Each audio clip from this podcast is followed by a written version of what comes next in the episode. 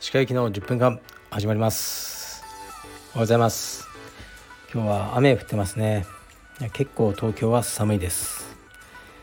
で僕は息子とレインコートを着て、ね、朝道場に来て体操をしました。で僕は今オフィスで仕事をしてます。えー、っとレターに行きますかね。やっぱり雨の日はこう気分が沈みますね。えー、っと石川先生こんにちは。先日の青帯のデビュー戦でワンマッチ優勝しました。緊張と不安に打ち勝てた自分を褒めたいです。石川先生は現役時代試合で緊張とか不安はありましたか？はいありがとうございます。おめでとうございます。もう緊張めっちゃするタイプで試合のえー、っとね前日は寝れたことがないって感じですね。寝なきゃ寝なきゃと思ってでももう寝れなくて朝まで。という感じが多かったですね。で試合中も本当にもう口の中カラッカラみたいな感じでした。毎回。お腹痛くなっちゃうみたいな。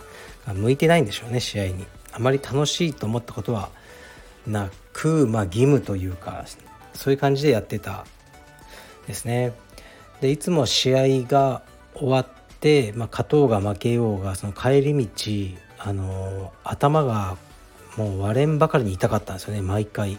なんで試合の後頭が痛くなるんだろうって知識がなかったんですけどで、まあ、結婚した後うちの妻が片頭痛持ちであそれは緊張性頭痛といって緊張が解けた後に一気にその血管がなんですかね収縮してた血管が緊張してあの、ね、また拡張してなるというふうに聞きましたね。だから多分ずっと試合まで緊張しててで終わった後ですね緊張が解けたことによって頭痛になるっていうのもう毎回でしたね。本当に痛かったですあれは。うん。まあ試合はね本当緊張とか不安あるけどまあねあの終わると気持ちいいですよね。はい。では次いきます。えー、いつも放送を楽しみにしております。もう10年以上前になりますが私は当時の石川先生のブログの影響を受けてヒゲ脱毛を行いました。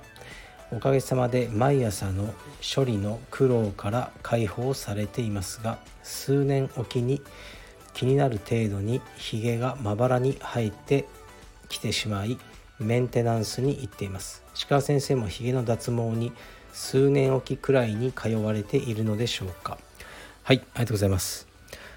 長いですね。10年以上。そうですね。僕はもうかなり前にヒゲ脱毛はやってましたね。でこの方と一緒でやっぱり少し生えてきますね。どうしても。であのそうですね。たまにメンテナンスというかあの1回2回やったりはしてますね。でこの10年以上僕は多分もう20年近く前にやったと思うんですけど最初のやつは。その頃に比べるとすごく今安いし痛くないですよね。最初は本当にやばかったです。はい。で僕はもうほぼ全身終わってますね。VIO もほぼ終わりじゃないかなと思いますけどもう少しやらなきゃいけないですね。はい。というわけでレターはこれでなくなっちゃったんですけどまたお知らせであの以前にもねお話ししましたけど明日えー、っと写真家、まあ、フォトグラファーの小原さん小原健さんとあのえー、っとこのスタンド FM でコラボ収録します。で話す内容は、まあ、写真についてですね。柔術とか他の、まあ、映画の話とかはあまりしないと思います。で、えー、小原さんへの質問とか、まあ、僕と小原さんにこんなこと話してほしいっていうのがあったらえー、っとお願いします。レターを待ってます、ままだあんまり来てないですね。まあ小原さんのことをね知らない方も多いでしょうね。充実メインの方は、まあ、でもえー、っとそのフォトグラファーとしては大変有名な、まあ、いわゆるこう売れっ子フォトグラファーさんであると思いますね。でこの小原さんにあのカルペディエムアパレルの写真を撮ってもらってるという感じですね。でモデルは、えー、梶田光さんこの3人のチームでいつもやってますでたまにこうねモデルではないけどまあルックスがね良かったりしたらこう撮影とか使ったりもするじゃないですか。でもねやっぱりねこうモデルさんがいいんですよね。とフォトグラファーさんが。こう2人の撮影とか見てるとこう小原さんが撮りながら「ひかるちゃんもうちょっとかっこつけて」とか言うんですね。そうするとひかるちゃんがかっこつけるんですね。これってめっちゃハードル高いですよ。普通の一般のモデルじゃない方にちょっと服撮影させてよってちょっとかっこつけてって言うと「いやえええそそんなのできません」とかもう絶対なってもうはっきり言って面倒くさいんですよね。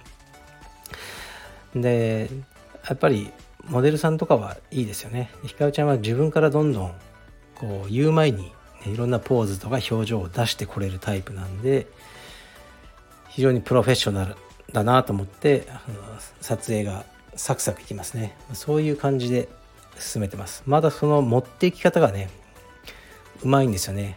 その辺も少し明日お話しすると思いますけどこうそんなにテンション高くないんですよね。なんかいますよね。めっちゃこうテンションを上げようとするフォトグラファーみたいな。スーパーポジティブみたいな「いいよいいよかわいいよ」みたいな。そういう感じでもなく自然にこうねあのやっておられるところがうまいなと思いますね。はい。であと何かあったかな。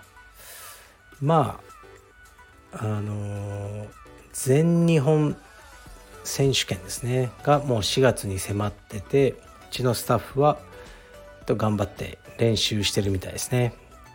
でやっぱり全日本はかなり大きい。勝つとずっと残る大会なので頑張ってほしいですね。で本当今はレベルが上がりましたね。僕は多分多分じゃない2009年か2010年の、えーと、黒帯フェザー級の全日本で優勝してます。はい。でも試合は2試合でしたね。ですからまだ少なかったんですね当時黒帯が。で今はそういうねあの試合数じゃもう優勝はできないのでかなり多くの試合をねやらないといけないし、まあ、レベルも上がってるのでちょっと選手も頑張ってほしいですね。うん、やっぱり選手はね試合がこうリズム、ね、試合とか遠征がリズムにあって3ヶ月先の試合をに向けてこう、まあ、生活する。で終わったらまたこのサイクルで生きていくのがあのスタッフなんですよね。だからこのコロナ禍でね2年ぐらいずっとなかったのでそれはもうかわいそうだったなと思いますね。だからとねこの2年って僕遠征費全く使ってないんですね。毎年遠征は僕はお金出してたんですね。飛行機とホテル出場費ですね。で結構な金額じゃないですか。アメリカの大会とか行くと。で別にいいことじゃないんですけどこの2年ほぼゼロだったんですね。だからそういう意味ではこうそこのね何ていうんですかねお金はキープできたんですけどちゃんとねそれは考えてたんであのもう少しあのなったら、ね、海外に行きやすくなったら、まあ、どんどん行かせようと思ってますね。うん、でまあね試合行ってねあのまあ試合出て練習してあのアメリカとかね海外の道場練習してそちらの選手とまあコネクションを作ったり、ね、そちらの練習方法をちょっと参考にしたりいろんないいことがあるので遠征は行かせようと思いますね。まあ、遠征だけじゃなくてもカルペディエムの韓国とかシンガポールとかねロンドンとかそちらの道場ともねずっと僕はあのねもう会ってないので、まあ、僕が直接行くかどうかわからないですけどスタッフをこうね送り込んだりまた向こうのスタッフをうちにね招き入れたりしてこのカルペディエムのえー、ね、ネットワークというか、ね、そういうのをこう、ね、存分に生かしていきたいなと思いますね。うん、で最後に、まあ、またこう一つこれ多分聞いてるスタッフも いると思うんで「ん?」ってなるかもしれないですけどこうねインスタとかでこう、ね、優勝とかするじゃないですか。でねでなんかこう言われてるらしいんですよね。